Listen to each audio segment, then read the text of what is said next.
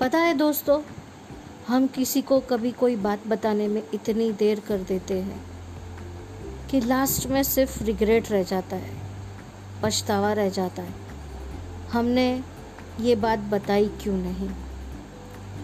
Share करना सीखो। हम रिश्ता खो देने के डर से शेयर नहीं कर पाते। शेयर किया करो। क्या पता वो आपके बोलने की राह देख रहा हो वो भी शायद आप ही की तरह सोच रहा हो। तो बता दिया करो। जो मन में है बता दिया करो।